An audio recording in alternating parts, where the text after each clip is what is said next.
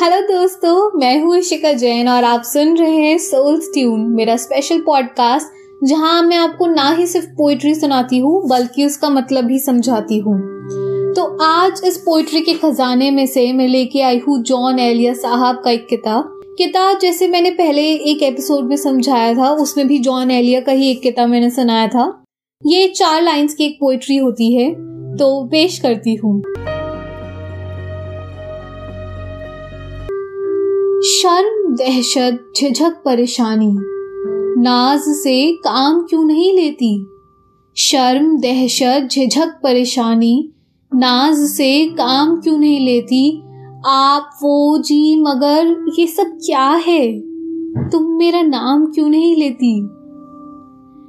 इसमें अगर आप गौर से सुनेंगे तो पहले सेंटेंस में चार वर्ड्स लिखे गए हैं, जो चारों के चारों नेगेटिव इमोशन को एक्सप्रेस करते हैं।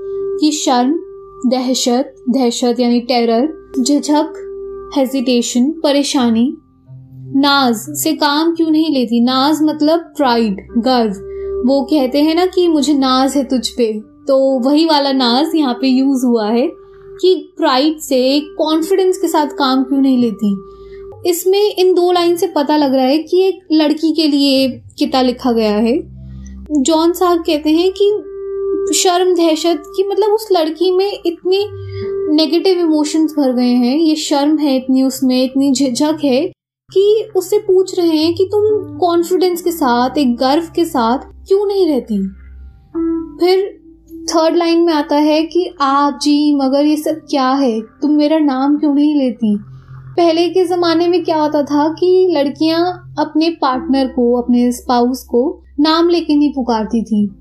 मान लीजिए यहाँ पे जॉन साहब अपनी लवर के लिए ये लिखते हैं कि आप जी मगर करके मुझे तुम क्यों बुलाती हो? तुम मेरा नाम लो। क्योंकि जो लवर से अपना नाम सुनने का जो एक जादू होता है ना, वो एक जो स्पेशल फीलिंग है, वो बहुत अमेजिंग होती है। सपोज़ आप सोचिए कि आपका जो लवर है, वो आपको आपका जब नाम लेके पुकारता है तो कितना अच्छा लगता है, कितनी वो स्पेशल फीलिंग होती है। तो वही जॉन साहब यहाँ पे कह रहे हैं कि तुम मेरा नाम लो, मुझे ये आप जी से मतलब नहीं है। तुम मेरे नाम से पुकारो। जैसे पहले के ज़माने में होता था कि वो आउट ऑफ़ रेस्पेक्ट लड़कियाँ अपने पार्टनर का नाम नहीं लेती थी। तो यही चीज़ ख़त्म किए कि आप जी इन सबसे रिस्पेक्ट दर्शाने का कोई वो मीडियम नहीं है कि उसी से नहीं पता लगता कि तुम रिस्पेक्ट करती हो। तुम मेरा नाम लोगी, उससे ज़्यादा मुझे अच्छा लगेगा। तो बस कुछ यही था। और अगर हम आज के टाइम में इसे रिलेट करें तो आज तो सभी एक दूसरे को अपने नाम से ही पुकारते हैं। मगर आज के टाइम से ही रिलेट करके मैं बस दो लाइन बोलूँगी। बेबी, बाबू, सोना, ये सब क्या है? तुम मेरा नाम क्यों नहीं लेती? ठीक है इसमें कॉन्टेक्स्ट थोड़ा अलग हो गया है बट जैसा कि आजकल हम देखते हैं कि सब लोग अपने पार्टनर्स को इस तरह से बुलाने लगते हैं तो मेरे पर्सपेक्टिव से उसके नाम से बुलाना ज़्यादा बेहतर है। या फिर आप अपना खुद का उसे निकनेम दे सकते हैं, जो भी हो। मतलब ये मेरा पर्सपेक्टिव है इसे ज़रूरी नहीं कि हर कोई ऐसे ही चले।